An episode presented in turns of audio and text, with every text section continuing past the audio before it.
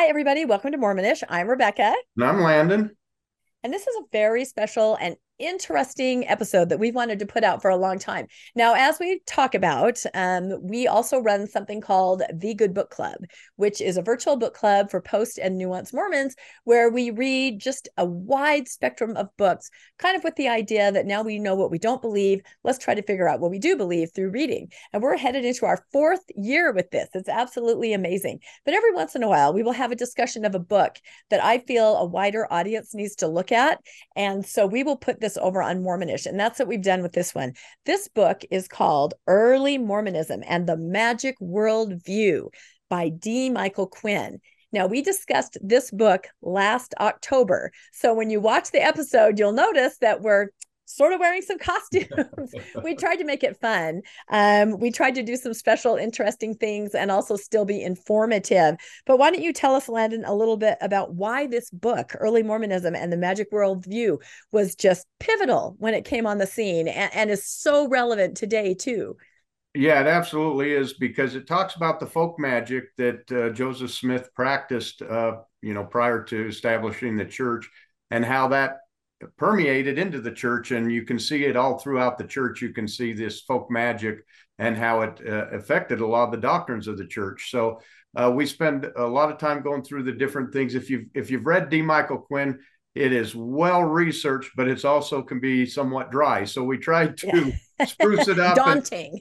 Da- it is daunting. It is a tough, it's daunting. I mean read. look at this thing. Yep. So we tried to take it and consolidate it and make it fun. mm-hmm and uh, bring in a lot of slides, bring in a lot of pictures of the different things that he's talking about. And we just tried to, we really had fun doing this episode. It was one of the funnest episodes we've done, uh, just putting it together because it's really fascinating to see the folk magic and and how it impacted us. Something that nobody knows about really seems like. Nobody knows about that's exactly right and i will say that we had different book club members that kind of weighed in and did sections. We kind of edited it for length so we won't see everybody that presented but we think that we covered the main points so if you're tired of him, hearing people talk about early mormonism and the magic worldview and you haven't read it and you feel at a disadvantage this is the video for you because we are going to cover it and you will understand what's going on and why this is so important to the early Mormon church and the foundational story of the church. Don't you agree, Landon? Oh, absolutely. Yep. It's yeah. it's it's wild.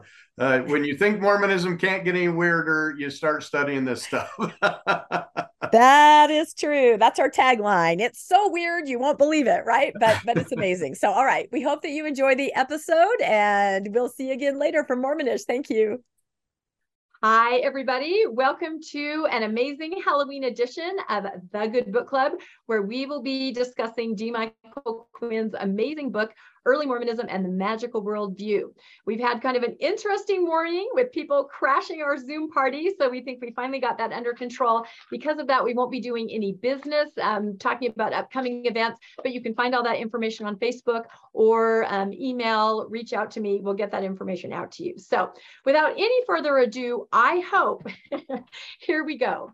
So we are going to be talking about, as I said, early Mormonism and the magical worldview, and we have split it into originally three parts. And then I realized that one of the really important things about this book is why in the world was it even written? I mean, that's something you don't ever necessarily ask yourself when you start to read. Why did this author write this book? But the story of how this book came out is as exciting as the book itself. So I'm going to spend a little bit of time talking about the origins of the book and then go into some of the early magic and biblical and American, early American. And then we'll move on to Landon with Joseph Smith and the Magical World View, Magic Views.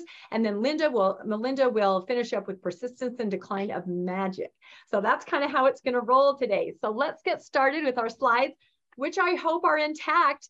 Whoever hacked us actually uh, stole some of our beginning slides. This is couldn't get any crazier. So we're going to start with part one. And part one is our author and why this book was written, which is absolutely a fascinating story. So our author is D. Michael Quinn. He was born in California in 1944. He grew up in Pasadena. Um, he was in school, he thought he would be a doctor. And so he was in medical school. He was um, a night nurse. He was seeing patients and he just kind of became overloaded and he actually um, flunked out of medical school and decided, well, next best thing, I'll become a historian, which makes perfect sense, but we're so glad that he did. So he served a mission. He's a faithful Latter day Saint. He served a mission in 1963 in England. He graduated from BYU in English literature. He actually served in Vietnam for three years and he was in military intelligence, which makes sense. His attention to detail, which I'm sure if any of you read the book, the, the copious amounts of footnotes that he has, um, I think that may have had to do something with his ability to investigate and um, have sources. He went to graduate school at the University of Utah and he eventually got his PhD from Yale. So let's move to the next slide. He is known as one of the notorious September 6th. If you're not familiar with the September 6th, that's another rabbit hole that you could jump down at another time. This is a group of scholars and intellectuals, many of them professors or adjunct professors at BYU, who were excommunicated right around the same time in September of 1993. And I was on campus at that time at BYU, and it was it was a very charged situation. Um, they were excommunicated for oh, uh, talking about mother in heaven, talking about the church power hi hierarchy, talking about the Davidic um, stranger. And in Michael Quinn's case, talking about um, Mormonism and magic. So that's an interesting thing to look into if you guys want more information, but he was one of the September 6th. So in the 70s, uh, when Michael Quinn was studying and getting his PhD and at the University of Utah, nobody knew very much about the origins of early Mormonism and its connection to magic. It just wasn't really on the radar. And in fact, the involvement of people throughout history in magic pursuits really wasn't on anybody's radar. If you wrote a biography, say, of Sir Isaac Newton, you didn't mention that half of his life and half of his library was devoted to astronomy and the occult. It was just something that didn't register with historians and they just looked past it as maybe a quirk, a glitch. So, as far as the church is concerned, in 1974, there was a very famous speech given in Nauvoo at the Mormon History Association. This was given by Reed Durham, who was an institute director and historian for the church. And I call it the speech that opened Pandora's box because on a thundery day in Nauvoo at this conference, he dared to give a presentation about Joseph Smith's Jupiter talisman that he wore even when he was martyred. When he, he was martyred, he was wearing this, had this in his pocket. And um, the Masonic connections to the church. Well, this just like wildfire went crazy. Nobody had heard anything about this. This is one of the first times that the common person had sort and, and historians and people that um, study church history kind of got on the radar that there was something about magic in early church history. And in fact, it was so disturbing at um, Nauvoo, the Nauvoo site, they had a weather vane um, that had Masonic symbols on it. As soon as he gave a speech, they took it down because they realized, oh no, there's something going on here. So anyway, this this sent shockwaves uh, through the intellectual community. And uh, Michael Quinn heard about it didn't think too much about it. It was sort of interesting. He at the time was working for Leonard Arrington, who was a church historian. And Arrington was angry because he thought, oh no, this kind of talk is going to get all the archives closed. We're never going to be able to do any more research um, because now perhaps the people that did know a little bit about these magical origins would be concerned that more people would find out. So this was an absolutely pivotal speech at the time. So uh, the next thing that kind of happened is uh, Michael Quinn had written a thesis paper, and we can go to our next slide, on the patriarch, the role of the patriarch. There used to be one central patriarch in the church, and it was kind of a power struggle between the patriarch and the quorum of the, of the 12, because the patriarch actually is known as a prophet, seer, and revelator. Um, and that didn't sit well with the other prophet, seers, and revelators. So there's always been this tension. So in 1977, um, Eldred G. Smith, a direct descendant of Hyrum Smith, which is what it took to be a patriarch at the time. You had to be a direct descendant, um, invited Michael Quinn to his home with the hopes that he would be able to collaborate on a book that would show everybody the true role of the patriarch, which was very important. And like I said, the power struggle. He was trying to make sure everybody knew how important that role was. So as they sat there talking, uh, Michael Quinn said, um, Patriarch Smith said, hey, would you like to see some artifacts from our family? Because he's a direct descendant of Hyrum Smith. And Quinn said, of course, you know, he's a historian. This sounds amazing. So he brought out, if you look at the slide, um, the box that supposedly the golden plates had been in. And a lot of these are now on display at the church museum um, but back then they were in a private collection. They were with the Smith family. So Quinn was like, oh, that's amazing. And then he he said that that Patriarch Smith would leave the living room, go to a bedroom, bring out these things for Quinn to see. So then he brought out the bloody clothes that Hyrum was murdered in. So very disturbing, but they actually have them. They're bullet ridden, they're covered with blood. They have he looked at the martyrdom clothes. He found that very interesting. Then he brought out a leather pouch you can kind of see that there in the center, full of parchments with all kinds of uh, circles and symbols, Latin, looked like some Egyptian writing, all kinds of little drawings. And he said, well, these are the magical parchments that were passed down in the Smith family that Joseph wore. And Michael Quinn said, I went, oh, like it didn't register. It, it didn't register at all. He just moved on, didn't give it another thought. He said, Oh, okay. Oh, do you have any journals? And so, of course, then uh, Eldred G. Smith a little disappointed, and he just pulled out the journals and they worked through the journals the rest of the night. He also was able to show him a pair of garments that was originally worn by Hyrum Smith. So when Michael Quinn went home, he said he wrote in his own journal, "Oh, had a wonderful evening with Eldred G. Smith." Did not even mention the fact that he had seen these parchments.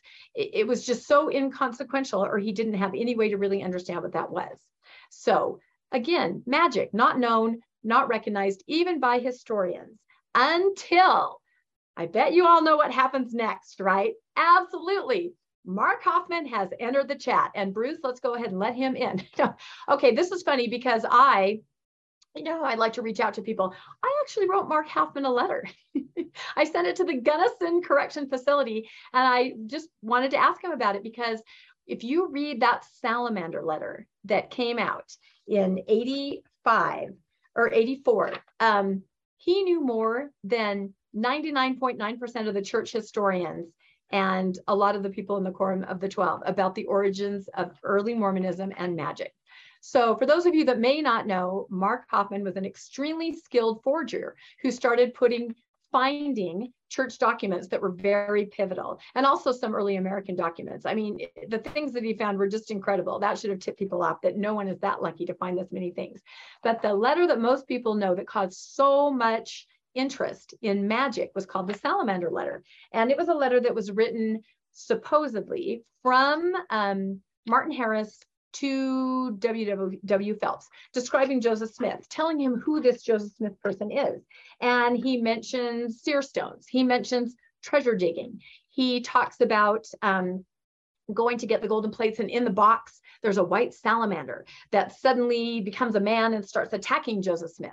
And that's actually based on a true story that we'll talk about later. So suddenly, magic is on the horizon for everybody in the church. And Mark tried to sell it two people in the church. He tried to sell it to Gerald and Sandra Tanner. That's one of my favorite stories. And Gerald looked at it. He goes, No. He instantly knew that, that, there's no way this was right. It was too similar to some other previous writings. And I love that about the Tanners because obviously having this be authentic would be, you know, one for their team, right? But they didn't. They had too much integrity and they said, no, we're not going to buy this. This is actually a forgery. And they actually tried to warn church officials. So eventually, Steve Christensen, um, the son of Mr. Mac, if you're familiar with Mr. Mac's clothing, um, very well to do Mormon, he purchased the letter. I'm sure the church had him do it. And then he donated it to the church. And that's why you see that picture there up at the top um, of the prophet and many of the apostles gathered around with Mark Hofmann and they're looking at this amazing amazing letter. But then, of course, it's a problem. What the heck is a salamander? What does this have to do with early Mormonism? And so Oaks kind of went on the offensive and he went out and he would give addresses and say, I think the white salamander is Moroni, you know, things like that. But the bottom line is magic and the origins of early Mormonism are now on the radar, even on a national scale. This made the national news everywhere. So let's go to the next slide. Um, so a lot of people, uh, Michael Quinn said they were in a faith crisis. People in his ward are coming up to him and asking him, what is this? what is this magic? What is this church? What do you know about this? And Michael Quinn is then sort of thinking, oh, that parchment, oh, that Reed Durham talk. He started to be curious too. And so he went to his um, scholarly friends who work for the church and he said, hey, everybody's asking about this. You guys are working on something, right? You guys are putting together something so that we can help people who are confused by this. And they said, oh, yes. Oh, yes, we're working on something. And he said, Well, it's going to come out soon, right? Because people are really concerned and they're being asked about this. They're asking me about this. And the church historian said, Oh, no, no, there's so many sources to get through. It's going to be years before anything comes out. And so Michael Quinn said, Well, can I see your sources? And they said, Oh, no, no, you can't see those. And so Michael Quinn said, Okay, all right. And so he decided that he needed to look into this and start studying, researching, and put out something on his own. And so, right about that time, um, Mark Hofmann, it was discovered that everything was a fraud. You have the bombings. Um, he was sent to prison, but at the Gunnison Correctional Facility. and Quinn is now immersed in studying just early magic in America, early magic in Christianity. And luckily, there were other sources, other places um, that this is sort of finally on everybody's radar and they're starting to look into this very important element of our history. So he gave a presentation at Sunstone where he started to talk about magic. And so he's on the radar of the church of somebody that's talking about magic. And at this time, he's working at BYU. So, of course, that's a little dicey, right? He's a history professor and he's a very beloved teacher. He's voted favorite teacher of the year, I think several times. In 1987, um, his book, I can show you guys the first edition, the very first edition, there it is. If we can go to the next slide, we'll talk about that.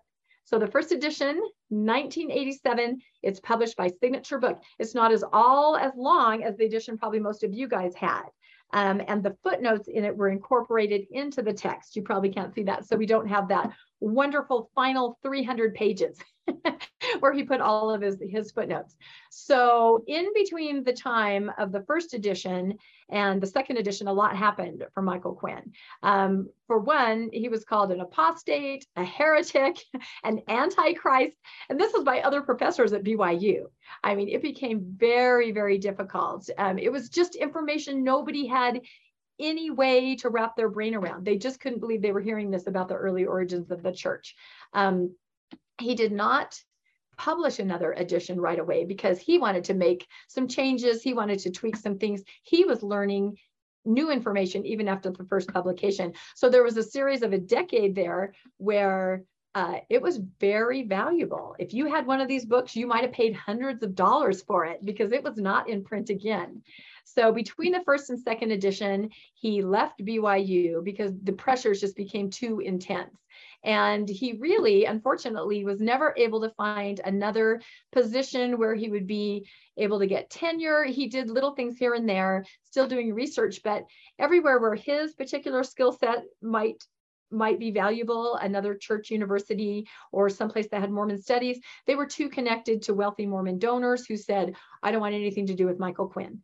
So just simply because of these things that he brought to light. So he really sort of struggled in that way for the rest of his life. Um, he then was excommunicated as part of the September 6th in 1993. And at that point, he's like, gloves are off. I can say whatever I want to say.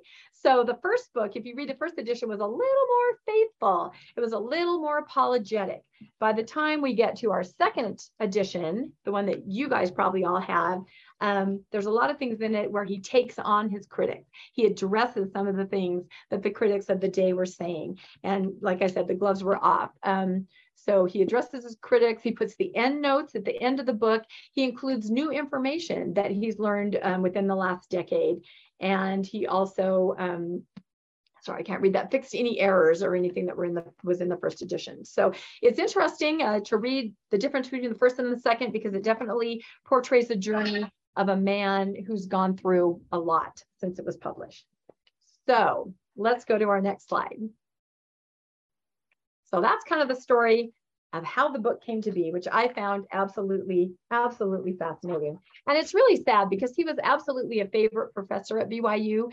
And a lot of his students came to him and said, you know, I, I can't be a history major anymore because I'm a faithful member of the church. And I can see where those two absolutely it's a crossroads. And so people ended up not being history majors because of that. So, and I think he always felt sort of bad about that. So let's move on to our next thing, which is um, early Christianity. And thank you. I know, I'm like, I know I have it somewhere in my brain. Uh, biblical and early American magic. Okay.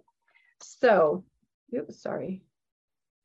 Oh, somebody was texting me. Sorry, apologize about that. Okay. So the question is, and this is the big burning question, which did come first? religion or magic. And you see here, I have the picture of the amazing um, Dumbledore, of course, of Hogwarts, and I have the High Priest of Israel. Which came first, religion or magic? Well, I think we're going to find that that's almost an impossible question to answer. And they're absolutely linked in so many ways that there's no way to separate it. Let's go to our next slide. So um, Claude Levi-Strauss was a French anthropologist who sat around in his blue jeans all day. No, I'm kidding, but that name just makes me laugh. Um, he is not any relation to actual Levi Strauss, but he was a French anthropologist who um, wrote wrote a lot of information about this topic. And one of my favorite quotes of him, and this was in the book, is there is no religion without magic any more than there is magic without a trace of religion. Again, just that interweaving, it's almost impossible to separate. And we're going to see this as we start talking about uh, the Bible and early America. So um, this is another good quote from Daniel Lawrence O'Keefe. He says, it is because the interactions of magic and religion are so complicated and paradoxical that there has been such confusion as to which preceded which. Magic, which, which preceded which, magic or religion, and even as to which is which. First, there has been outright disagreement as to whether a particular phenomenon can be classified as magic or religion. And we're going to talk about that in a minute. Is it magical or is it um, a spiritual manifestation? And second, when even the investigators agree on which is which, magic and religion overlap so conspicuously and beg, borrow, and steal from each other so outrageously that there is disagreement about priority. So basically, it's a hot mess. All right, let's go to our next slide. Perfect. So we're going to talk about ancient Judaism and Christianity and the origins of magic there. Go ahead to our next slide. So ancient Judaism emerged from an environment full of pagan magic and henotheistic worldview where you accepted the idea that there are many gods and they have varying levels of power in influence and influence in your life every single day. That was just that was just your worldview. And both Jewish and Christian lore have deep, deep connections to the occult to demonologies, angelologies, incantations, amulets, talismans, spells, charms, exorcism, rites, glossolalia, we're going to talk about some of these. One inter interesting thing I learned is the difference between an amulet and a talisman. I didn't know this until I read this book. So a talisman is something that you create to be a lucky charm. And for example, the Jupiter talisman that Joseph wore. An amulet is something that you find that you attribute magical powers to. I guess maybe a four-leaf clover, um, a seer stone, right? Something that's natural that you found. So I thought that was kind of interesting. I, I never, never heard that before. So let's really start talking about it. This this is my another one of my favorite statements. We practice religion, they practice magic. So I went through the scriptures and I pulled out everything I could find that looked magical or sounded magical. And if you kind of look at all these different things, it could go either way you know is it conjuring or is it feeling the spirit you know? Is it sorcery or is it a miracle of jesus? There's just two ways to look at almost every single thing that's mentioned um, in the early scripture but we practice religion and they practice magic. I just think that's great and that really is the theme. So let's talk about some of the some of the crossovers some of the things that that were important to both the magical world, and religion. So, what's in a name? Um, the name of God in the Old Testament, uh, Michael Quinn tells us, is translated from the Hebrew consonants. And power in a name um, is, is something that goes back anciently as far as magic. Um, things that uh, it's a powerful belief. Um, Egyptian priests, um, Hebrew priests, you can't utter these. Harry Potter, right? He who shall not be named. So I don't even know if I should pronounce these names because I feel like something might happen.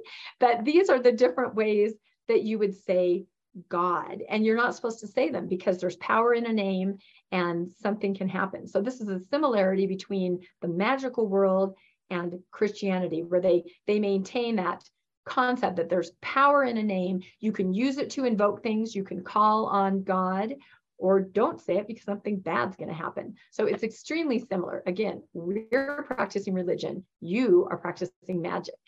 Let's go to the next thing. Okay, another interesting story um, in, in the early scriptures is the story of Jacob and the rod. So Jacob, of course, was trying to marry Rebecca, ended up marrying, being tricked into marrying Leah, married Rebecca finally, and was going to leave and have his own household. So he said to Laban, their father, well, I'd like to take some of your flock to set up my household. And he said, that's fine. You can have the spotted flock. Well, there weren't very many uh, sheep and goats that were spotted. So uh, Jacob took a rod. I know rods are so prevalent through all this. And he laid it down in front of the sheep and goats. And sure enough, pretty soon they started having offspring that were spotted until pretty soon most of the flock was spotted and he was able to walk away with with um, with a, a good uh, number of the herd now i've read apologetics about this i never knew there were christian apologetics i mean to the extent that i looked into them but they're there so there's this thought that there's an enzyme missing in the goats and sheep. If they had it, they would be producing spotted ones. The rod, something about the um, plant, the value of it. If they eat the rod, they're going to get the enzyme. Anyway, they explained it all. But again, we practice religion. You practice magic. He laid the rod in front of the sheep and they became spotted and he took them. So, absolutely fascinating, these parallels. Let's go on to the next one. So another great story is the story of the silver cup, Joseph's cup. We all know that story. He's sold into Egypt. He rises to the top. He's a wise, wonderful man. His brothers come to visit. Um, they don't recognize him, and he wants to make sure they're going to go home and bring back little brother. So he hides his special cup in the bag. Well, what they don't explain, and what most, it's certainly not in Come Follow Me, is that this is a cup with which he practiced hydromancy, which is when you fill it with water and you look into it and you can see the future and, and that basically gave him his wisdom. So again, a lot of these things in the Bible, if you know what you're looking for and you read carefully in the early structure in the early scriptures, it's extremely magical and it has origins in the occult. Absolutely. So I thought that was I hadn't heard that story either. I thought that was interesting. Um, let's go to the next one. Okay, this is one of my absolute favorite ones, and I even have an awesome uh, visual participation element to this one. So the Urim and Thummim, when you're raised LDS, of course, you know that these are the wonderful sacred stones with which everything was translated. Well, this is not what they were in ancient times. There's a reason I called it roll the dice, casting lots, and taking the Urim and Thummim to Vegas. These actually, I would consider them more like dice. So if we can share our screen for a minute, Bruce, uh, safely, right? We have High Priest uh, Doubting Tomas with us. How are you, High Priest Doubting Tomas? Why, I'm feeling a little blue today. I'm liking your, yeah, that's that's really cool. So basically the high, priest, the high priest, as you can see in the slide, and then Tom is wearing um, a representation. This is called an ephod, um, the part, the golden part. So it's basically a pouch with jewels that represent the 12 tribes of Israel. Now on his shoulder um, are the Urim and the Thummim in those little pouches on his shoulder. So somebody would come to the priest and he would say, Oh, great high priest, doubting Tomas, can you tell me if we'll ever be able to Zoom safely again in our book club? We need to know. The priest would take the Urim and Thummim, exactly, ah, out of the pouch. He would put them into, that's right, there, and show them the markings. So these are actually what, what, no, show them the, oh, you can't be dropping the Urim and Thummim. okay, so I replicated the actual, there you go. The problem is I don't know which one says yes and which one says no. So I don't know if this demonstration will work, but the priest would put those into his pocket, put it in your pocket, in the in your pouch. That's right. So we asked the question, oh, high priest, will we ever be able to zoom safely again so that everybody can feel secure? That's right.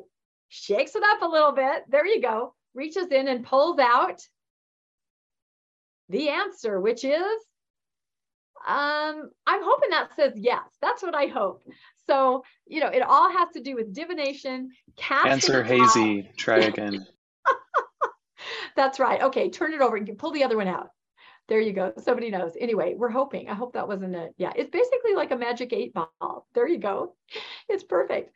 So, you know, when they describe the Urim and Thummim, the way that Joseph Smith used it, that that really was not what the Urim and Thummim really was all about. And it's casting lots, uh, which you hear about all the time in the scriptures, and divination. You're looking into the into the future. So that is the true story of the Urim and Thummim. Again, all these things we're just touching on for the sake of time, and any one of these you could delve into and spend weeks researching.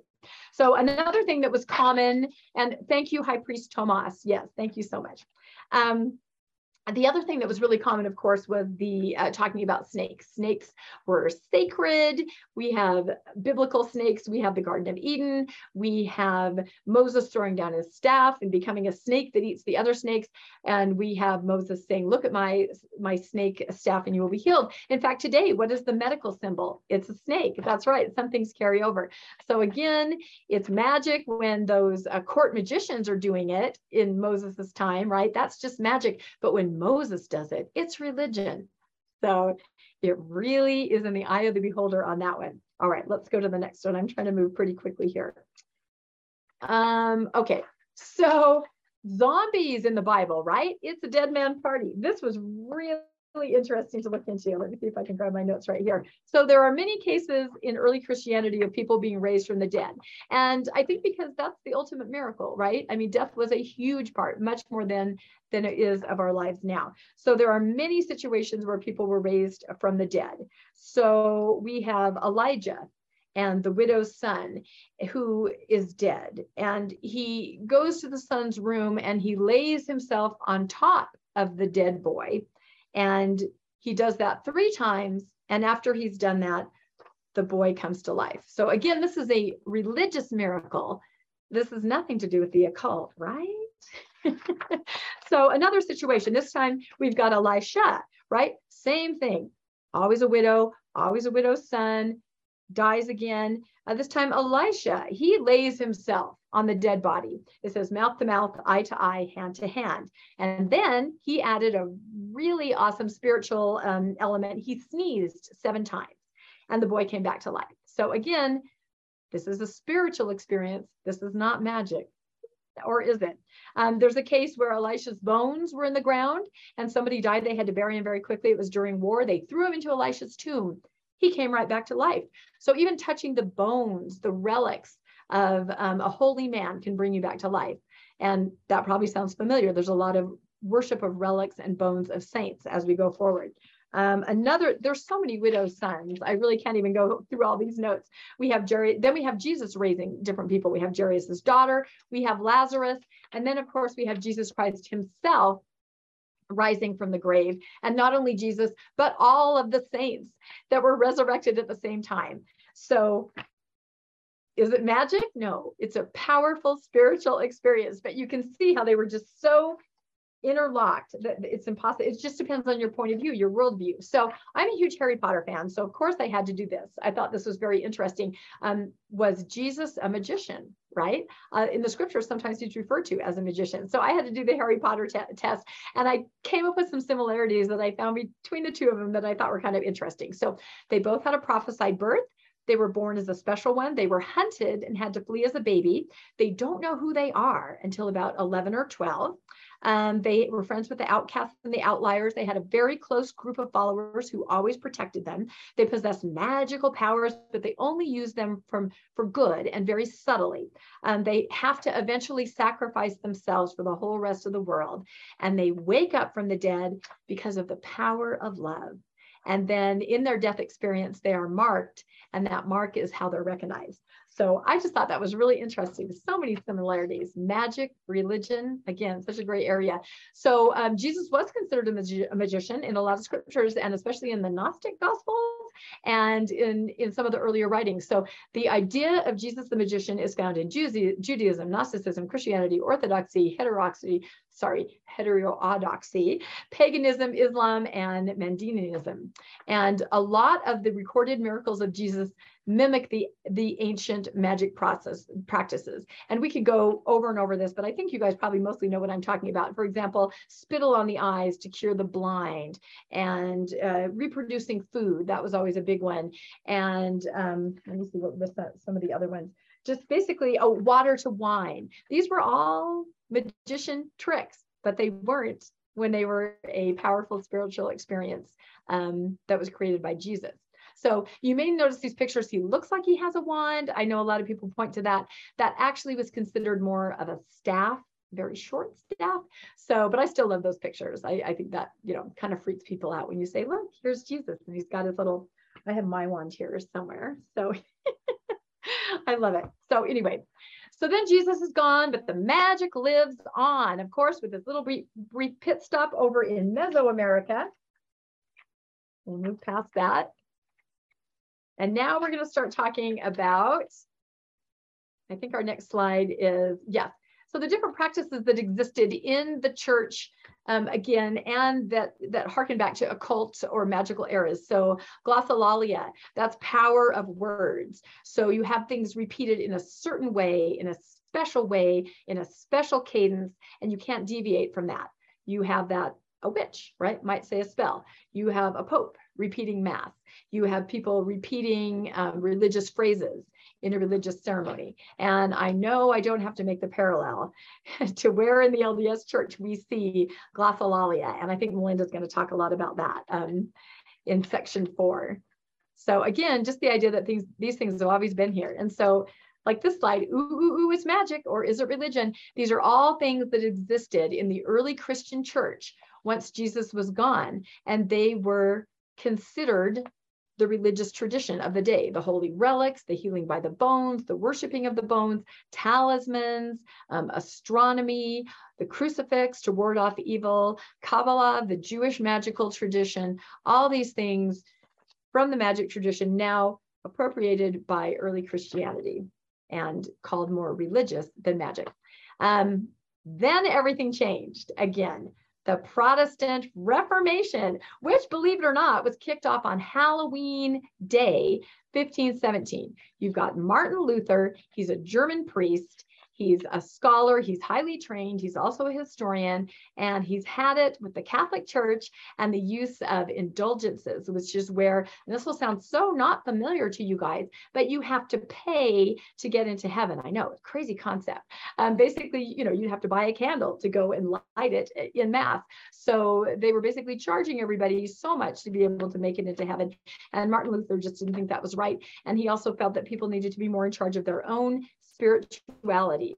And so he sent a letter. He didn't actually tack something up on a door, although, I mean, that's kind of a rumor, pretty much debunked. But he did send a letter um, to one of the popes in charge and said, you know what, we we call for the end of this and basically schism, where a lot of people started uh, considering themselves more Protestant, Protestant, and the Catholics kind of fell out of favor. And with them falling out of favor, the way to distance yourself from Catholicism was to distance yourself from all of these practices, which, as we see over here, considered the ones that didn't distance themselves, they were considered to be practicing rural folk magic.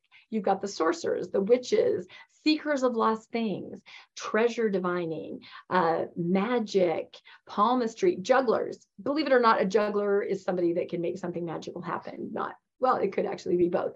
But at that same time period, as you're going up into the 1500s and 1600s, you have scholarly pursuits, things that are considered scholarly, alchemy and astrology. And that's like how Michael Quinn talks about um, Sir Isaac Newton, right? Amazing genius science. Yet half of his library was devoted to alchemy and astrology. And most historians up to maybe like 50 years ago just kind of looked the other way on that. They didn't understand what an important part this played in the lives of, of all these early people.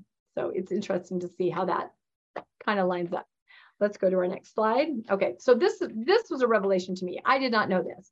Um, you always picture early America, right? They're all in church, they're devout, they're outrageously religious. No, not true. Early Americans were religious, that they were predominantly unchurched. They practiced a combination of Christianity with folk cures, folk magic, and superstitions. Only 15% of white Americans in the colonial period actually belonged to a church. So, what were they doing if they weren't in church? They were practicing their own version of folk magic, and they all owned a Bible and they had memorized the Bible. So, they were basically creating a hybrid of what they considered religion based on their folk traditions that were passed on and what they read in the Bible. It reminds me kind of how priest, high priest Tomas, went on his mission to Mexico. And he said when he would convert them to Mormonism, they would bring their Catholicism with them. And so they were practicing this mashup, this hybrid of all these different practices. And that is what they called their religion. So uh, this, of course, is a, a, shout out to those of you that love the Holy Grail. How do you know she is a witch? so as people started to become more churched, or as I like to call it, churching up, um, they started to shun the people that were practicing the folk magic. And every once in a while, you would see you would see a clash. Usually in a town where there was, you know, a lot of social pressures or things were happening, but exactly like the Salem witch trials, where people are starting to gravitate toward formalized churches formal religion, and yet you still have the people that are practicing the folk magic that they've always practiced. And so then there's a clash, and you're a witch. And interestingly, Joseph Smith Sr.'s grandfather was one of the accusers for two women that were actually um, put to death as being a witch. So I thought that was kind of ironic or apropos. I don't know. So then we have the great, the first Great Awakening, and we are just zooming through history here. And we've got the mid 1700s and the second Great Awakening in the, the early 1800s. And this is basically when religion's starting to go wild, religion go wild, right? You've got charismatic preachers, you've got everybody churching up, and very common occurrences all the time angelic visitations, visits from deity. I don't think a lot of LDS people realize how common this was. Was nothing special about Joseph Smith saying, I've seen a vision. Everyone and their dog was, do, was doing it. Let's go to the next slide. Perfect.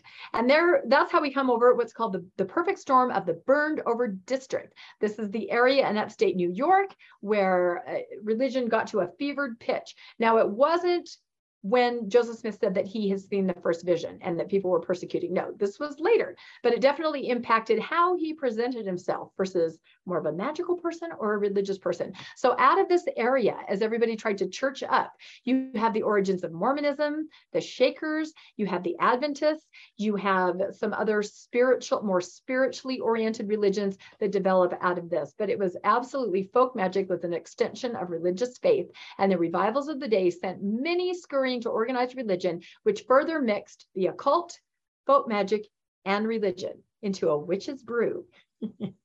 so in the daily paper, you would read read all about it in the new Nauvoo Expositor. Um, Agnes had an angelic vision yesterday. Good for her. Bob had a brush with deity, right? They talked about successful treasure digging. Um, I'm not sure that ever was a reality, especially for Joseph Smith, but they did promote that, which add, added to the you know enthusiasm for it.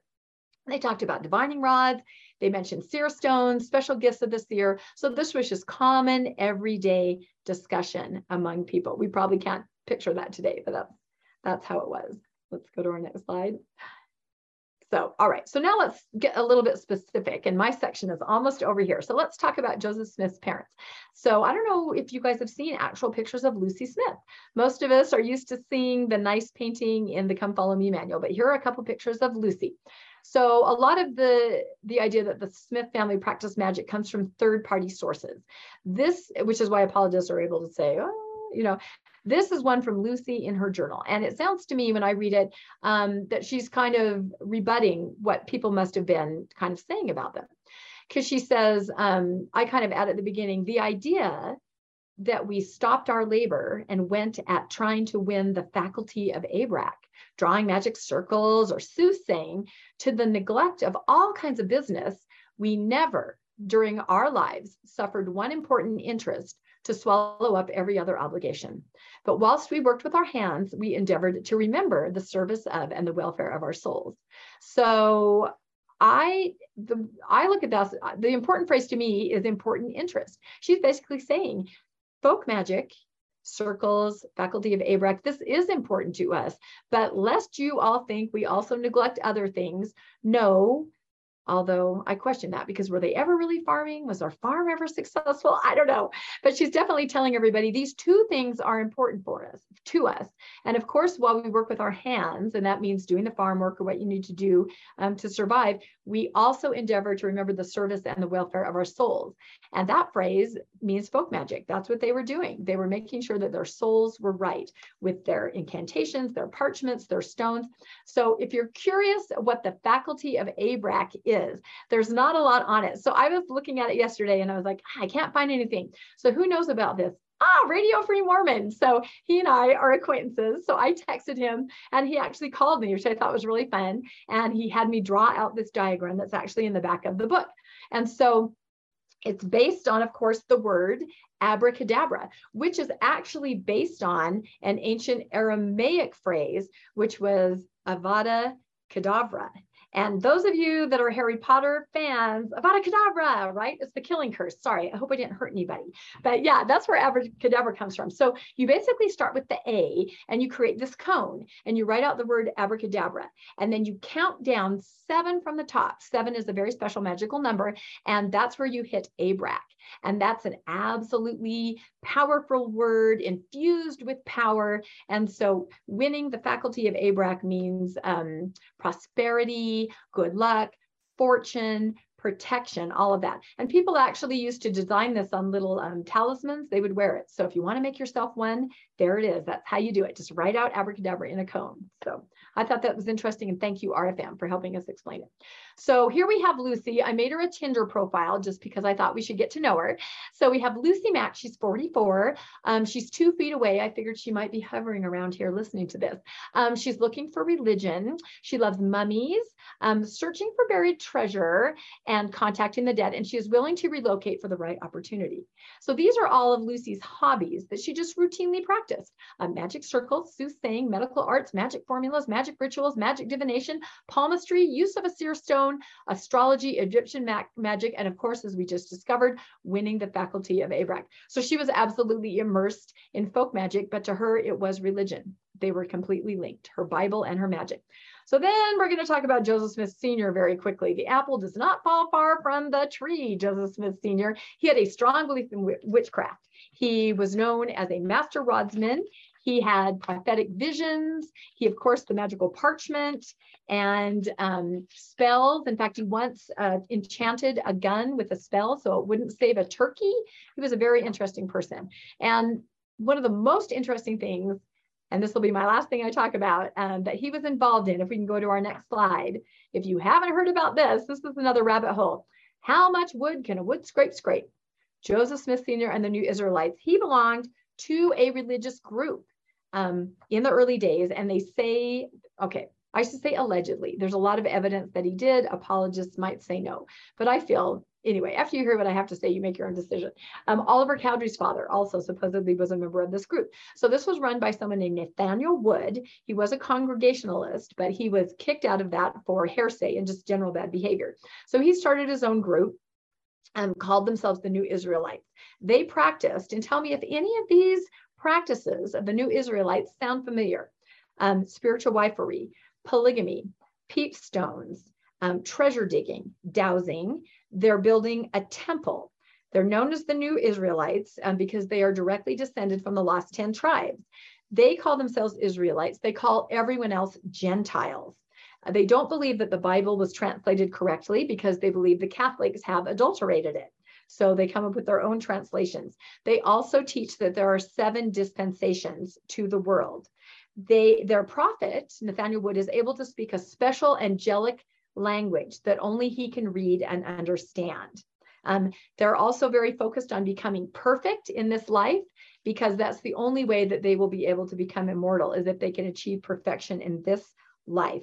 And they also believe that they weren't just created here on earth, they lived in a pre existence. I know this all sounds very foreign to you. One thing that is unusual is that if any woman went to the prophet and said, I feel like I have the devil, or I just, I have bad feelings, the cure for that was for her to take off all her clothes and run around naked until she felt better. So that's an interesting practice we might not be so familiar with. Although I feel like some of the people that tried to zoom in with us earlier, they might know what that's all about. So anyway, um, it's called the Wood Scrape Group because uh, Nathaniel Wood uh, predicted the apocalypse apocalypse. And all of his followers gathered together there in Vermont, and the locals got a little nervous. They called the militia, and they came out. There were some shots fired, so it was a big scrape. So they're known as the wood scrape. The most interesting thing to me, aside from the fact that Joseph Smith Sr. was most likely a part of this, and also Oliver Cowdery's father, is that. Um, so these guys all live in Vermont, the New Israelites. By 1850, 32 of those people living in Vermont now live in Utah, according to the census. So, how do you explain that? I believe that obviously it was Mormon 1.0. That's absolutely what I think it was. So, anyway, look more into that. It's very interesting.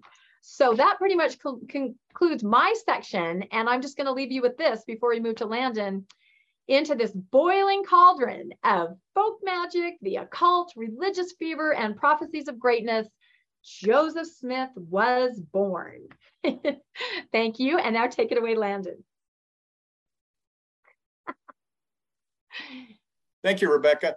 Yeah, so uh, I just wanted to go on and say that uh, uh, uh one clarification. I think what you meant was that those people showed up in Palmyra, not in Utah uh, the, from the wood scrape group. So no, uh, they were actually in Utah. They were in Utah. Oh, they ended up in Utah. They too. were in okay. Utah. They, they and, and they ended Palmyra. up in Palmyra. So mm-hmm. that's that's important. So um, okay, well let's move on then. Uh, we've got a lot to cover, and there's a lot of this folk magic. This thing, you know, trying to narrow it down into a time frame was was so difficult because there is so much of this in history. Back in 2011, Penn and Teller had a TV show called Fool Us, where they'd have a, a magician come on, and that magician would try to he'd do a trick, and then Penn and Teller would try to guess what the what that trick was or how they performed the trick. We're going to try that today. We're going to try to figure out how this trick happened uh, that that uh, that we all are familiar with. So uh, let's start off with what the trick is. Uh, so the trick: pull a 500 billion dollar church out of a hat, and then this is the important part: make the hat disappear. We got to make sure nobody knows about the hat. Um, so we're going to talk a little bit about that because I think most of us growing up in the church did not, do, never heard this story, don't know what it, it, it uh, was even talking about until later when we started getting into our, our faith journeys and, and, and started finding this stuff out. Can you go to the next slide? So in order to do pull this off, uh, uh, Joseph needed to have a, a, magician's toolbox. So we're going to go over some of the tools that he used uh, and some of the tools of his trade. The first one, and we've talked about it quite a bit, is the divining rod. Uh, the divining rod is um, had several names: the divining rod, the Virgula Divina, Mosaic wand, rod of nature, rod of Aaron. Uh, had a lot of different names. It was used by Joseph Smith Sr., Oliver Cowdery, Oliver Cowdery Sr., Joseph Smith Jr. All of them were uh, experts with the rod. Um, it, they'd use it mainly to find treasure, but you could also ask questions, just like the uh, uh, uh Urim and Thummim, you could ask it yes or no questions. And if it bent, it was yes. And if it didn't bend, it was no. At one point, uh, Oliver Cowdery was interested in, uh, in, in, translating the Book of Mormon. And uh, so Joseph asked God, and he said, Oh, yes, you through the power of the divining rod, you can translate. And this came out as D&C Section 8. And, and uh, the, the Lord approved of this. He said uh, to, to Oliver in the original, he said, The gift of working with the sprout which is the divining rod. Uh, but it was later changed because that was a little too magical. Uh, they changed it in the Good Doctrine and Covenants, now you'll read it as the gift of Aaron. Uh, I don't know how you would translate a book with a stick. Uh, I don't know, maybe it was stick figures or something that appeared, but uh, that's what they used. Um, the next item is the seer stone. And what would happen is, uh, as we read about, Joseph Smith had several seer stones. Um, you want to go to the next slide? I happen to have gotten a seer stone. I don't know if you can see that, um, but he had five seer stones. So these were not uncommon and just uh, during that time. Uh, he acquired the first one when he was about 14 years old uh, by looking through Sally Chase, who also had a, uh, a, seer stone. He went and looked through her seer stone to see where he could find his own seer stone. Uh, he acquired the second one in 1820, but the most famous one and the brown one that we see most of the time uh, he, that he used to translate the plates in the Book of Mormon, but he also used it to treasure dig. He found that in 1822 while digging a well uh, on Willard Chase's property. Interestingly enough, Willard Chase wanted the stone, and Joseph said, Well, can I just borrow it? And so Willard Chase allowed him to borrow it, and he never gave it back, um, even when he asked for it back. So the seer stone was stolen, was a stolen stone. Um, in that time, almost everyone not not everyone, but lots of people had a seer stone. Uh, Joseph Smith had one, Lucy Smith, W.W. Phelps, Sally Chase, Luman Walters, Hiram Page. Lots of people had these seer stones. It was just like Oprah. You get a stone, you get a stone, you get a stone. Everybody had a stone. Um, the same stone that he used for finding treasure, he used to find the plates and the Book of Mormon, which is quite uh, quite interesting. Um, let's let's go to the next. Uh, let's skip the next slide just for time. Uh, for those of you who haven't seen, uh, Brad uh, Brad Wilcox has a video, and uh, look that up on YouTube where he describes the seer stone and says, "Oh, it's really not that unusual. It's just like a cell phone."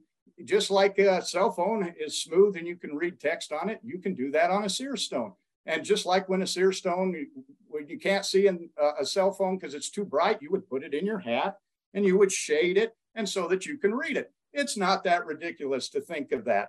And so that's kind of the way they explain this seer stone as if, oh, it's common knowledge that anyone can look in a stone and see things and see the future and and uh, talk with God and translate books. That's that's uh, everyday occurrence.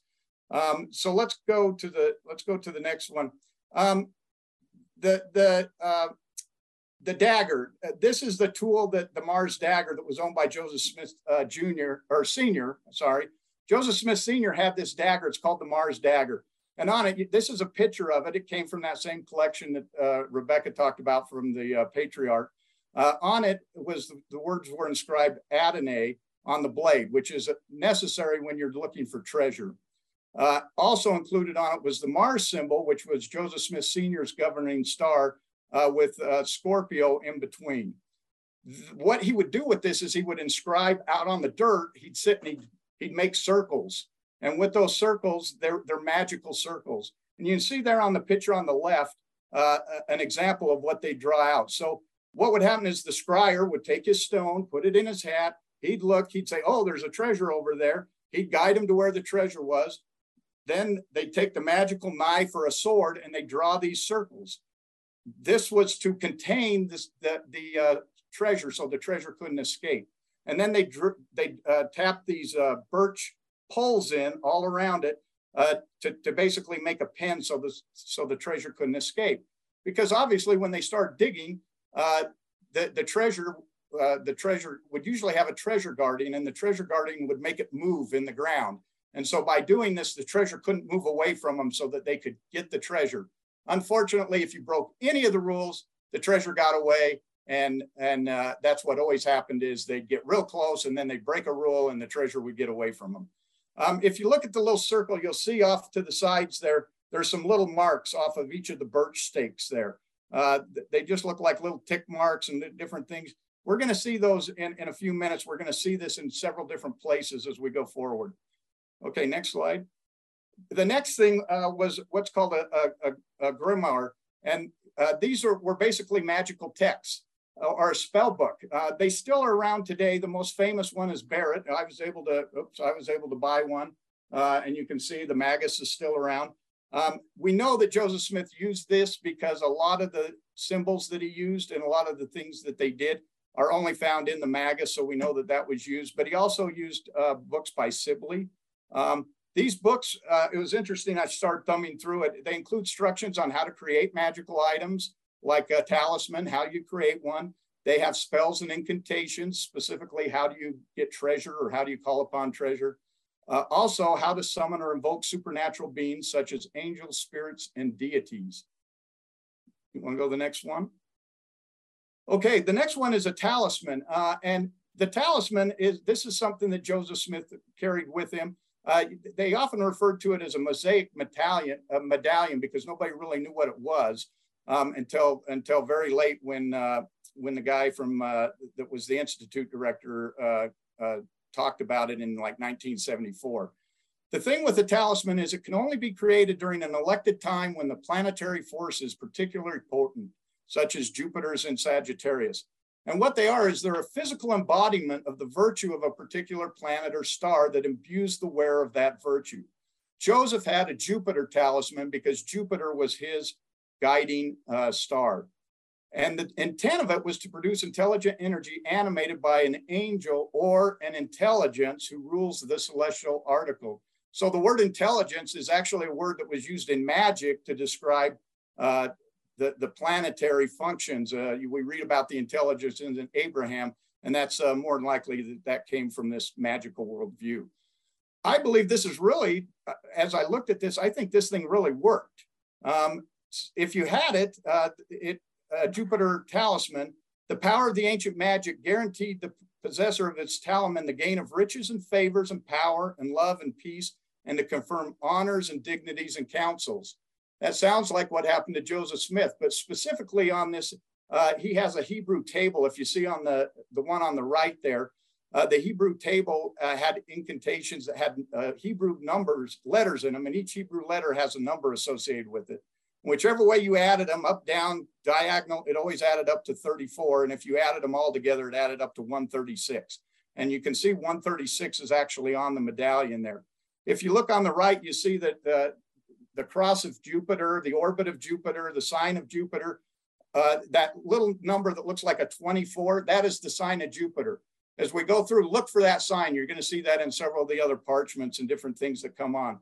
But the reason I say I think this worked is because if you became proficient at the table of Jupiter, uh, you would be able to get the power of stimulating anyone to offer his love to the possessor of the talisman, whether from a friend, a brother, a relative, or even any female. I think this thing worked for Joseph probably. Um, let's go to the next slide. The last one is uh, magic lamens. Uh, these are parchments, and what would happen is uh, they'd carry these in a pouch like this, and you saw the the pouch in the in the previous uh, slide that Rebecca had. But he'd carry a parchment, and this parchment would have drawings on it. And these are these are the three uh, parchments that, that that the Smith family had. You'll and, and as we go through these, I want you to, to, to focus on how these might tie into the temple, uh, because you'll see elements of the temple show up in these parchments. Um, the first one is called the Jehovah, Jehovah, Jehovah parchment. And the reason it's called that, if you look at it closely, you'll see the name Jehovah repeated three times, multiple places in this parchment. The purpose of this parchment was it was an it was a uh, amulet to, uh, protect against evil spirits. So someone would wear it to protect against evil spirits. Uh, of course, repeating the name of deity three times is a very popular thing in, in temple ordinances. The other one is St. Peter bind them. Again, St. Peter and the binding power is another uh, temple uh, idea that, that we see there.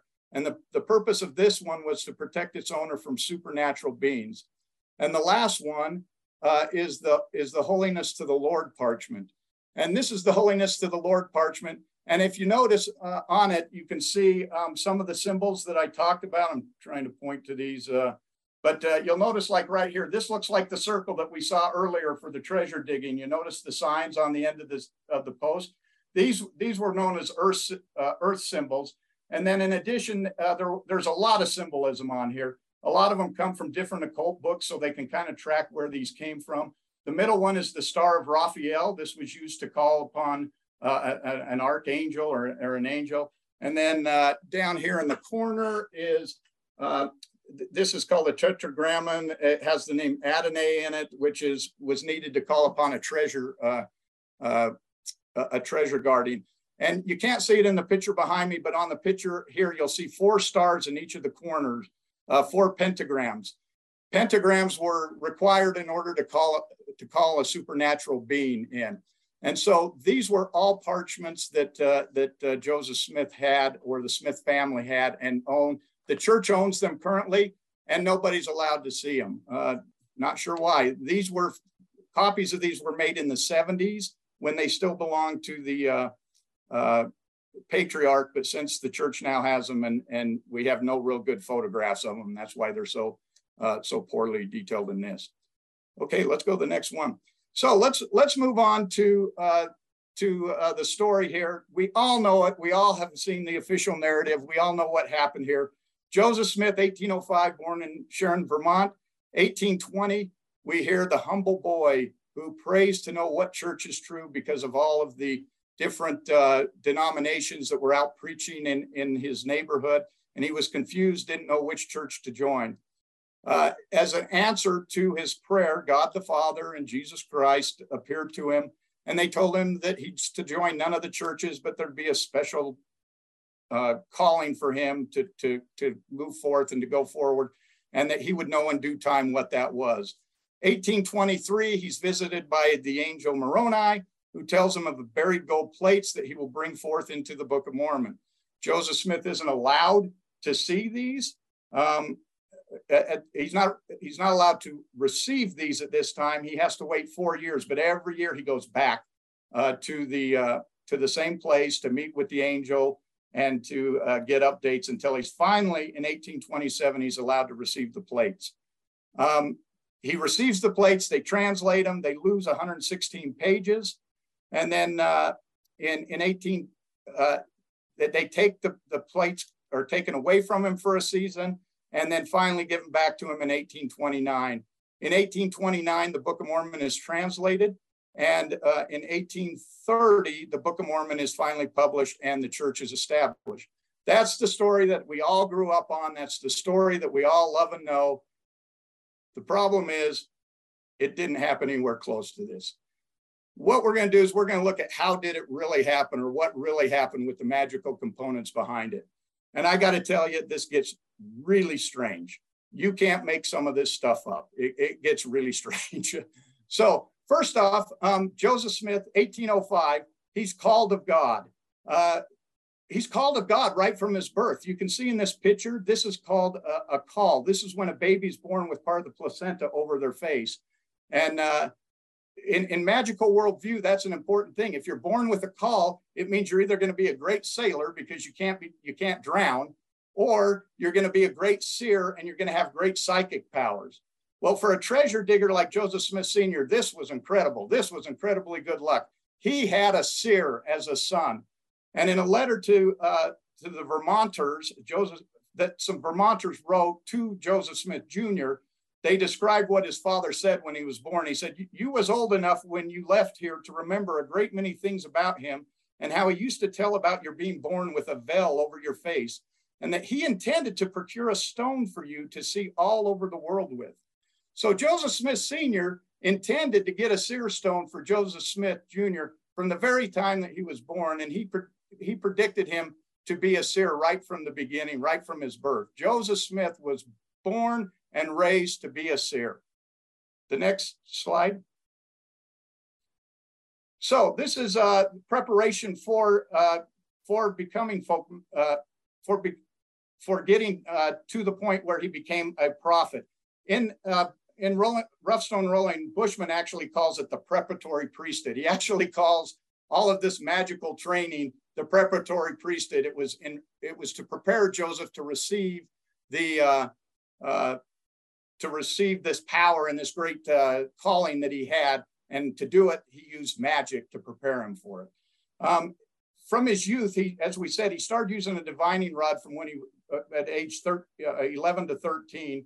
And by age 14, he had obtained a seer stone.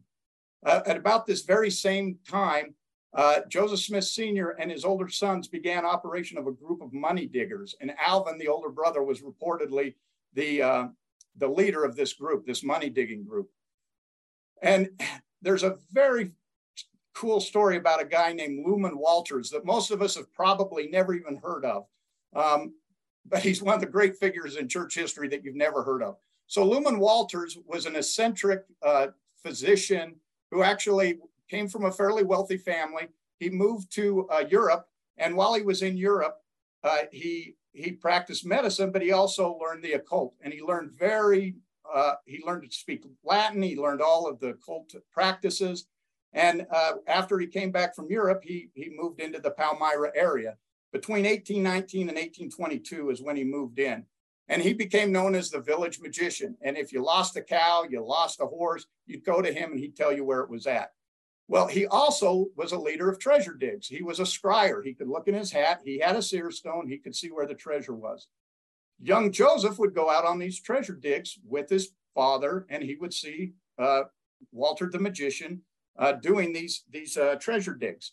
And one of the things he did is um, uh, he he started to learn from him how to do this. And Luman Walters found a book. It was a book that was in a reformed language. It was actually Old Latin. And he would read the book to, to them as they would dig. and then he'd translate it and he would tell them about a, a, story about ancient American people who lived on the continent. And this was the manuscript that he would read as they would dig the dig for these treasures. Uh, Luman actually took Joseph kind of under his wing and mentored him into becoming a seer. And one one day they're in a uh, they they started digging uh, in Abner Cole's property uh, he led a treasure dig, and this is where they really got to, to know each other. But later on, they moved and they started digging in a specific spot that was rumored to have treasure. And that specific spot was what we now call the Hill Cumorah. They started digging in the Hill Cumorah for treasure in about 1822, and they couldn't find anything. One day in a tavern, uh, Luman Walters said, Geez, I just can't find anything, but there's one in here who can and pointed to Joseph Smith. And at that point, Joseph Smith kind of had his calling that he was going to be uh, the new magician in Palmyra. Um, Luman Walters had a, a stuffed toad. Uh, he'd do in, incantations. He's also probably the person who created the parchments that we saw. He had the knowledge, he had the occult knowledge to draw those, to make them. And, uh, and, and so many people think that he's the, the person who drew those lamens. Uh, Interesting enough, his name, when he was in Vermont, he went under the name Laman. And he also had an uncle whose name was Lemuel.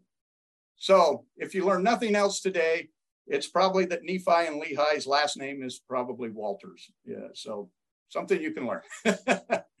so uh, after he left uh, Palmyra, and he kept coming back, he moved to a place called Sodus. He kept coming back to Palmyra, but uh, uh when he left, Joseph became known kind of as the village magician, and people started going to him. And this was kind of the launch of his uh, tre his treasure digging, and where people started to come to him. Go to the next slide. So treasure digging years. Uh, over over the uh, length of the time that he did treasure digging, one thing needs to be understood. This was their primary job. The family were treasure diggers. They did other things to make money they did not farm. You see that in all the church things. Their farms always folded because they never grew anything. They were always out doing these treasure digs and they never made any money at it. So they were poor as dirt. Um, so you can kind of see here that basically they started treasure digging. He started around 1819 probably, and the treasure digs continued on to 1828, which is quite fascinating because 1827 is when he got the plates and he's still treasure digging after he got the plates.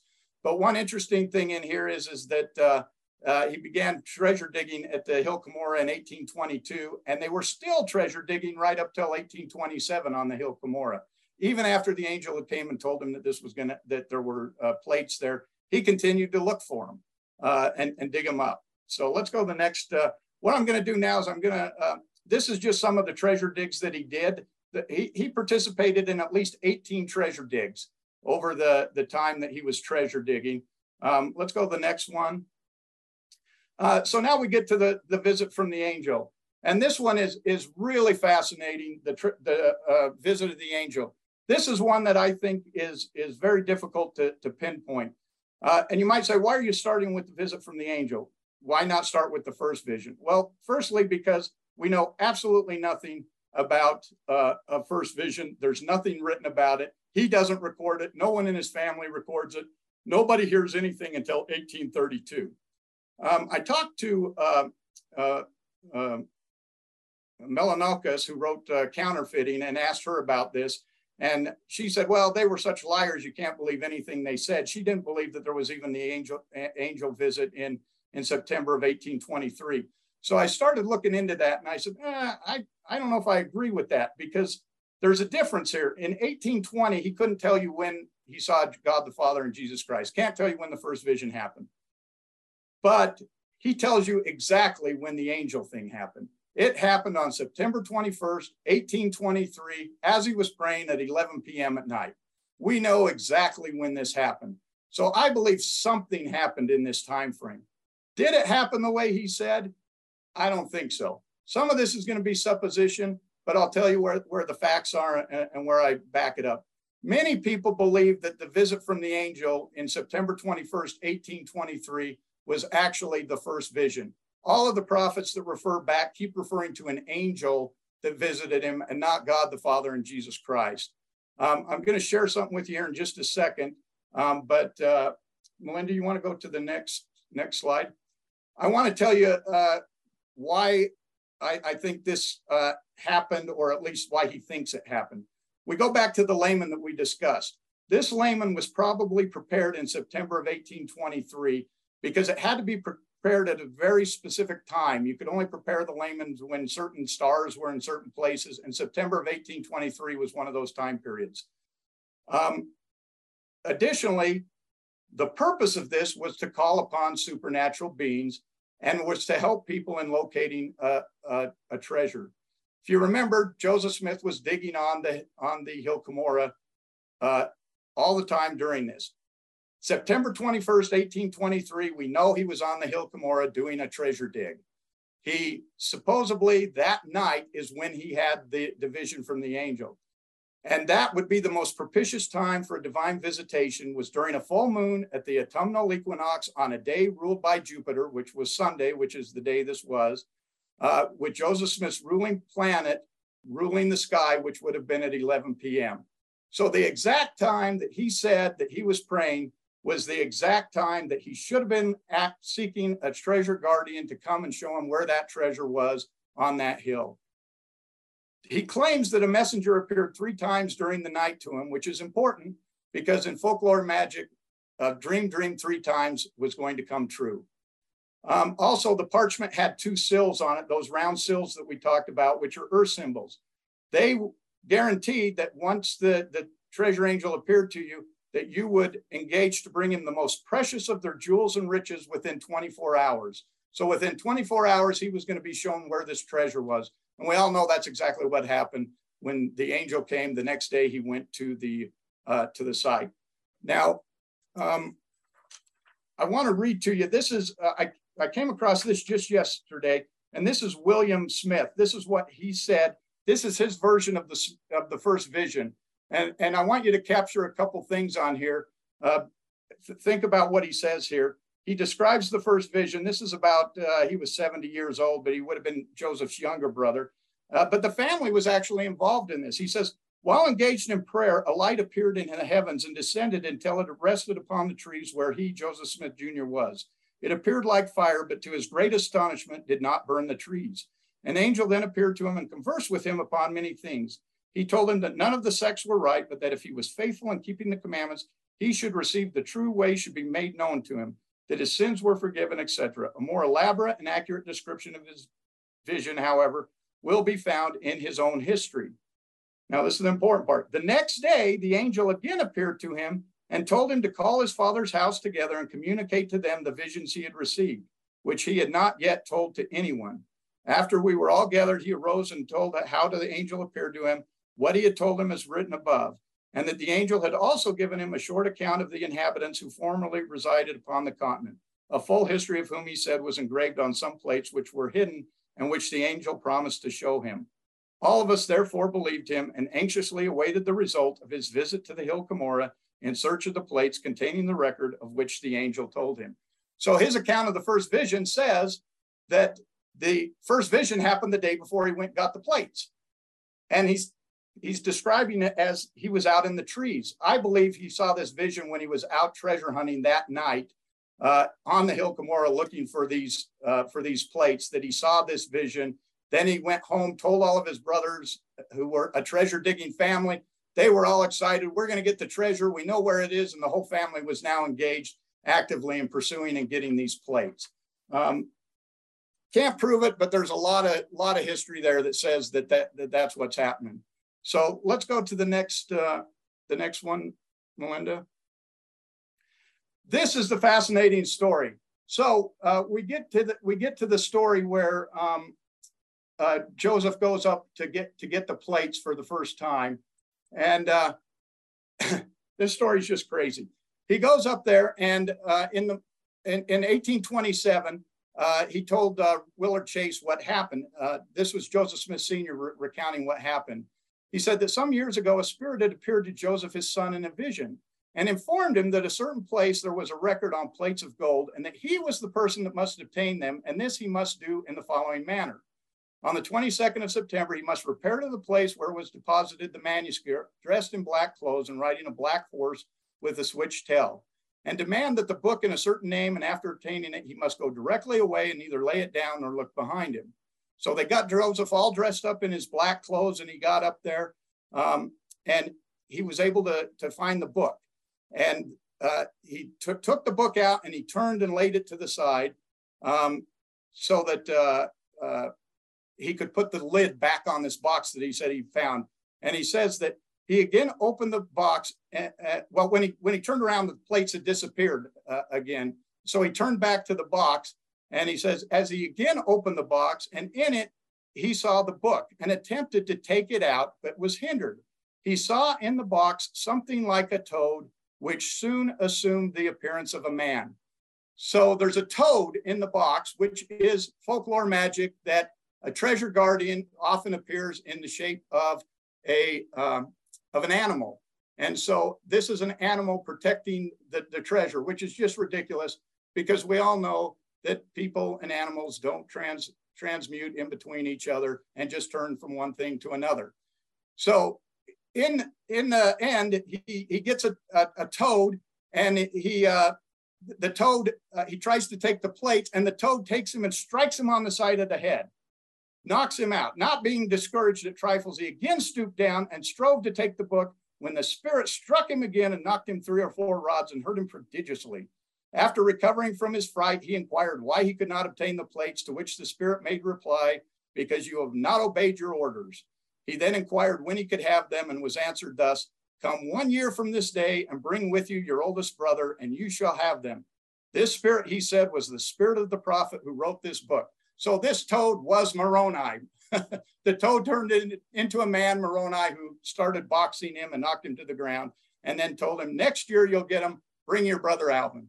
And so that's what he does. He goes home, he gets Alvin, and uh, tells him, tells the family, as we just read here, all about his experience. So the family's excited.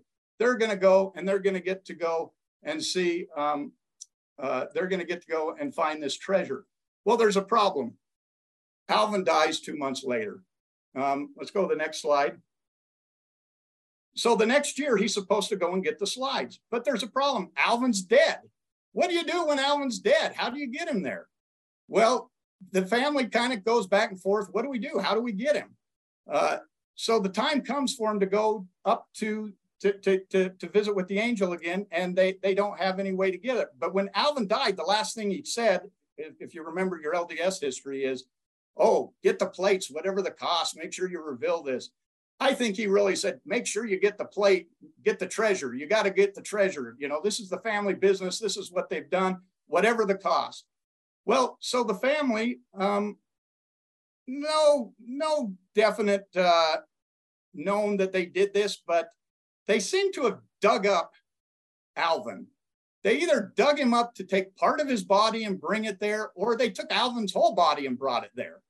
Now, uh, the, the church claims no, they never took him there. And, and uh, the, the, the interesting part is here on the right, you see that Joseph Smith Sr. took out an ad in the local paper trying to explain that they had not dug up nor dismembered their son, and that it was just wicked rumors that they had dug up their son. And in order to prove it, they dug up Alvin to show that he was still in the grave, and then they reburied him posted this on September 25th and said, nope, Alvin was in there. We checked. We know he's there. Well, that's certainly convenient that it happened exactly at the same time that he was supposed to show up on September 22nd at 2 a.m. in the morning. They bring him back the 23rd. They bury him again. Now the ground's been disturbed. Everyone can see the ground's been disturbed. There's rumors that they dug him up. So their answer is no, no, no. We dug him up to make sure he was there because you guys started all these rumors. I mean, how crazy is it to post in the newspaper that you didn't dig up your son? Something happened there that led to this, uh, but that's uh, that's what happened. And so now it didn't work. They brought Alvin. The angel said, "Try again next year." Okay, go the next one. So the next year, uh, he comes back. And once one thing that happened in 1824 that we need to understand is this is the first time there's a revival in Palmyra, uh, recorded thing. So Palmyra starts getting hit in 1824 by this religious revivalism. So that starts in 24. He's already on this path. 1825, he, he decides Samuel Lawrence is the right guy to bring. Another name most of us don't know. Samuel Lawrence was another seer. Um, and so uh, Joseph takes, takes him out and he shows him where the plates are. And the two take their hats, they take their stones, and they start looking into the ground and they start comparing as seers would tend to do. And he says, Oh, do you see him? And of course, you, you're the other seer. You got to say, Yeah, yeah, I see him. And he says, Oh, yeah, I see him. Oh, do you see anything with the with the plates? And Joseph goes, No, I don't see anything else with the plates. He goes, Oh, oh, look again. So Joseph takes out the plates, he looks again, and lo and behold, uh, he can't see anything. And so Samuel Lawrence says, Oh, no, no, there's some spectacles with the plates. Don't you see the spectacles? So Joseph looks again, and this time he says, Oh, oh, I can see the spectacles. And so this is where the, the spectacles come into the whole story. They weren't there when he went there the first time and took him out with the toad, but now they appear there because him and Samuel Lawrence are, are comparing stones and decide that uh, one of them's better than the other. After that, Joseph said, Oh, this Samuel Lawrence is the wrong guy. Uh, get rid of him. I got to find somebody else. So go to the next one. 1826, 1825, he meets the girls of his dreams. He goes on a treasure hunt. He's he's hired by uh, Isaac Hale. Goes and gets the tre- goes and searches for a treasure. He lives with uh, with Isaac Hale, and through Samuel Lawrence, he meets uh, he meets uh, Lucy Hale. Um, they dig. They don't find anything, of course, and he leaves. Uh, go the next one. So the next the next year, uh, from the time that he leaves, uh, he went to do that treasure hunt with uh, Josiah Stowell. And in 1826, something important happens. Uh, Josiah Stowell's nephew takes him to court and says, This guy is a fraud and he's stealing all the money from my uncle. And so Joseph goes to trial. At this time, he had about 18 treasure digs and he goes to trial. The church tried to say this trial never happened, but they've now found the receipts you can see up in the left-hand corner of the of the trial, and they've also found transcripts of the trial. Now, to give you an idea what these treasure hunts look like, you see on the left those those holes. This is actually one that the Smiths dug. This was on Miners Hill when they were looking for gold furniture, and so these are big holes that they're digging.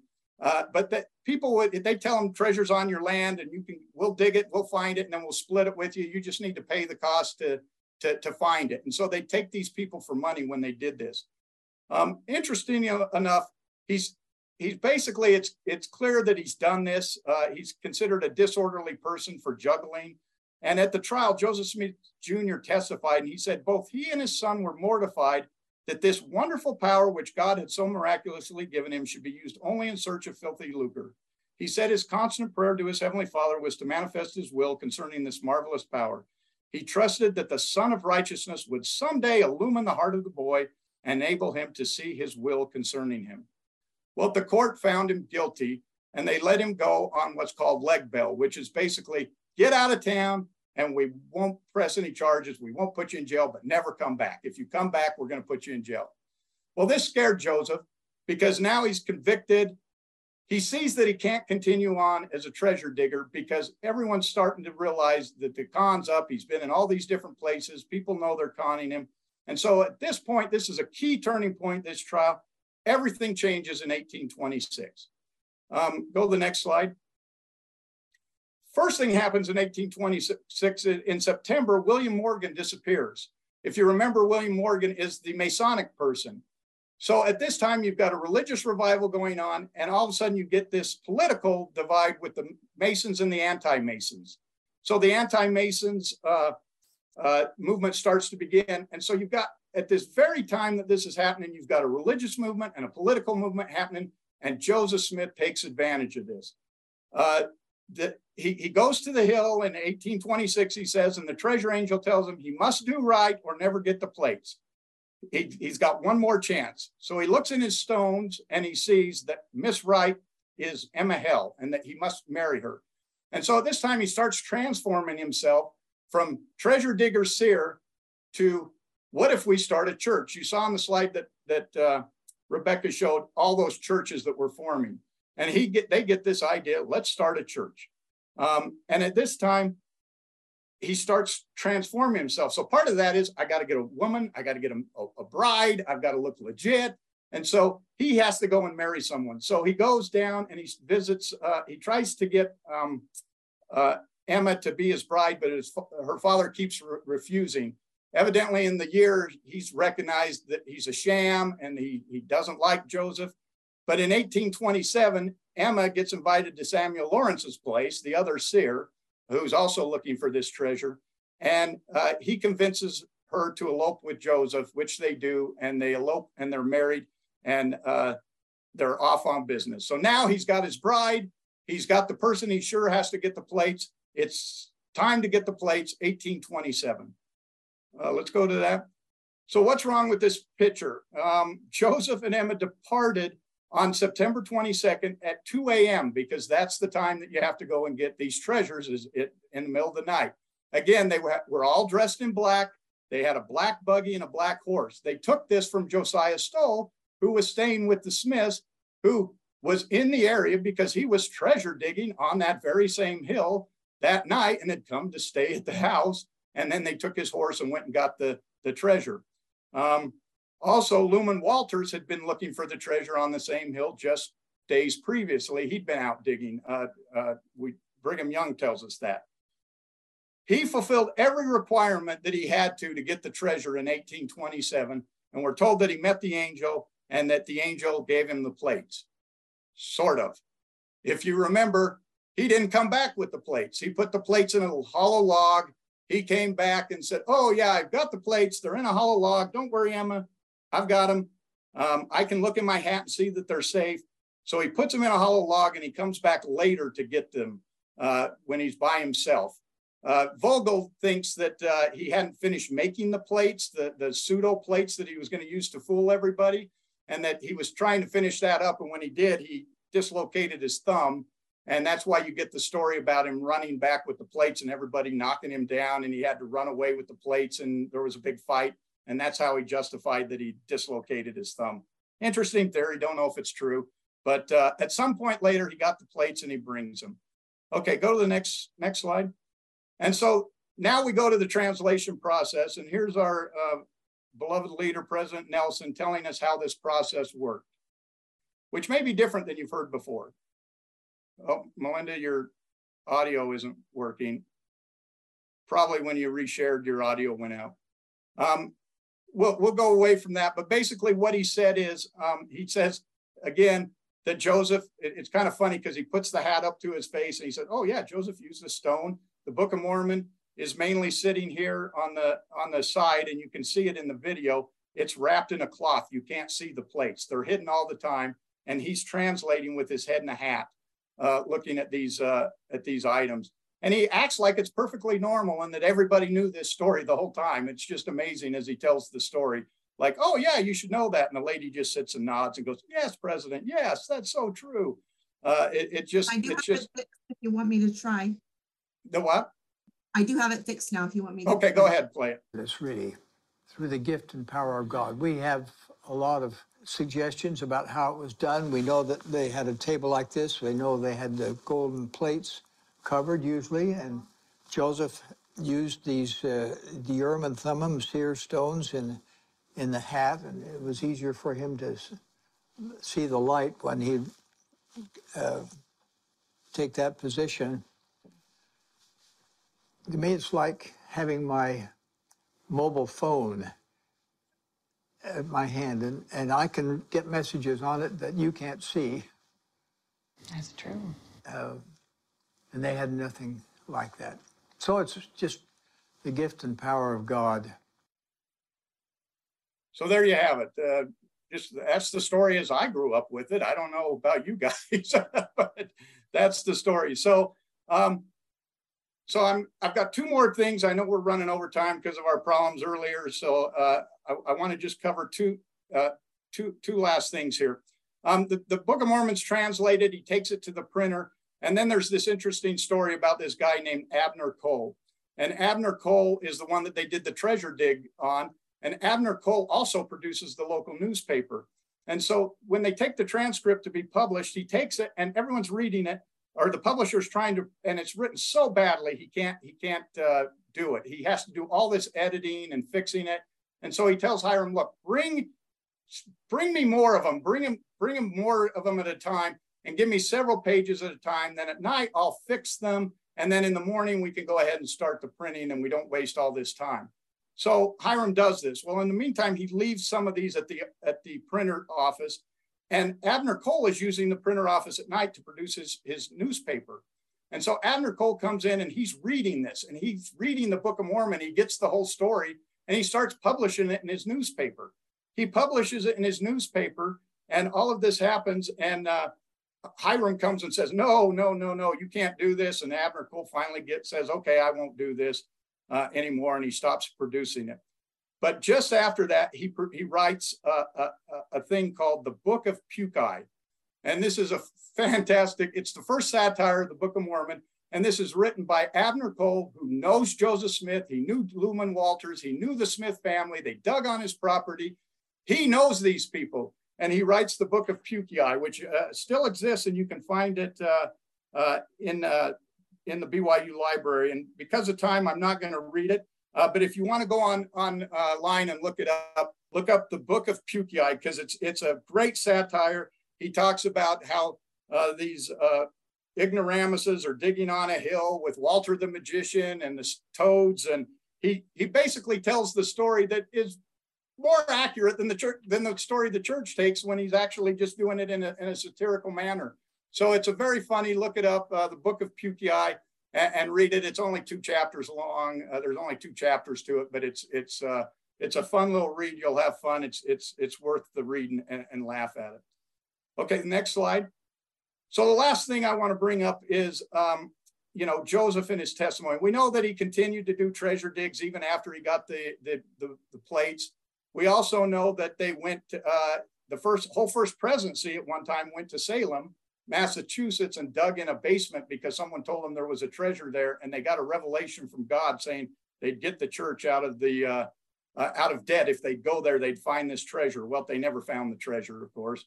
And then now the church says, well, the treasure was the people. They converted people, and that was the treasure they were going after. But uh, uh, anyway, he continued his treasure digs. But you know, he, after after kind of 1827, you don't hear so much about the folk magic. He becomes more of a religious person, and that all became about because of that those changes. You know, people were becoming more religious. He had to transform himself. He rebranded himself now as a prophet rather than a treasure digger seer. Um, did Joseph Smith ever give up his uh, his past with this? Uh, the one thing I say is, uh, is I look at Joseph's last testimony, and Joseph's last testimony as he as he went to Carthage, um, and and I like to look at actions rather than words. And this is the actions that happened: is when after he burned the Nauvoo uh, expositor, they were going to take him to jail. They came to pick him up. They let him get anything he wanted. He got to talk to his people. Uh, he got to check in at a hotel when they went to Carthage. He had all the time in the world. He could do anything he wanted. Um, here was the prophet of God. He'd received the endowment. He had received the revelation about the endowment, and he went off to Carthage. And what did he take with him? Did he wear his temple garments? He did not. What he had on him was his Jupiter talisman. And if you look at the Jupiter talisman, it's interesting to note uh, that on there, there's these words. Um, the words that are the words that are printed on there are confirmo o deus potentis, uh, potentissimus, which means make me, O Lord, all powerful. And that is what he had at the time of his death. So I think it was obvious that he relied on the magic to protect him right up till the end, as opposed to uh, the priesthoods that he that he supposedly had access to. Well, magically, we are now back in our pedestrian clothes. See, we have magic powers too, don't we, Landon? Absolutely. we do. No, we really hope that you guys um, enjoyed this uh, sort of synopsis and breakdown of this incredible book, Early Mormonism and the Magic Worldview by the amazing D. Michael Quinn. This was very important for us to do. We had wanted to do it for a long time, and we hope that you learned something. Um, do you have any takeaway last thoughts on this, Landon? Uh, really, just uh, how important this magical folk magic was to the early part of the church, and I think we still see it throughout the church today. Uh, the many different uh, uh, things that we do uh, all go back to folk magic. Things like uh, oil, uh, consecrating things with oil and stuff was all part of the folk magic uh, tradition. So, yeah, no, I think you know the list that we've made so far with practices today and how they harken back to the earlier time in the folk magic. There really are so many parallels. And I would say that a lot of things are coming to the forefront now that weren't there before. Like you routinely hear people talk about the rock and the hat. It, it's so common, you know. 10 years ago you never heard that. Certainly when we were younger you you might have been stoned if you talked about a rock and a hat. It was not brought up. In fact landon and i were at the family history center the family history museum on temple square about a month ago. And this very nice guide uh, probably a decade older than we were just routinely talking about and of course he looked into a hat and used his seer stone you know it was just routine for her which is different, don't you think, Landon? Oh, from even just a few up. years never ago. Never heard mm-hmm. about the lamens. I think most mm-hmm. people have never heard of the lamens or the Jupiter mm-hmm. talisman, uh, but they, they were certainly a big part of church history. They were, they were, and I think maybe that it's it's you cannot ignore it anymore. I no. think everyone knows about it. It's everywhere, and that's why I believe the church has now had to try to normalize it, right? maybe an article in the children's friend. Hey kids it's a rock and a hat you know? Everyone knows about it. It's in the open. There's a spotlight shown on it. But let's not forget the first spotlight that was shown on it was by d. Michael quinn um, to great personal sorrow i think. Yeah. don't you think? Yeah, i mean really he lost a lot yeah. it ruined his career and he lost a lot from it and the things that are in this book are now we're being told we've always known them. It's common knowledge, and that is not true. So it's very important to read this, maybe even read the original edition. There's a there's a big gap between the two editions um, as Michael Quinn got more information and corrected some yeah, things. So he got anyway, more bold in the second one when the church no longer had a hold over him. Uh, yeah, he definitely got more bold. yeah, yeah. No, yes, the, he was let go from BYU, and then he was like, the gloves are off. I'm really because in the first book he tries to be a little diplomatic yeah. about things. It's a very faithful, I would say, approach more. And in this one, he's like, all right, I'm going to tell everybody how it is. Um, and of course, he's written many other scholarly and wonderful books. So if anybody wants to do a dive into D. Michael Quinn, uh, we can't recommend that enough. And maybe, maybe someday we'll do a treatment of some of his other books too. So absolutely. We'll have to see. Yep. All right. Well, thank you again, everybody. We will be signing off from Mormonish. Uh, until next time. Thank you. Thanks for joining us for another episode of Mormonish. We really appreciate our listeners and would love to hear from you if you have a story you'd like to share. You can email us at mormonishpodcast at gmail.com. You can also find us on Facebook, Instagram, and on our website, mormonishpodcast.org. And don't forget to look for us on YouTube and like and subscribe. Keep joyful, everybody.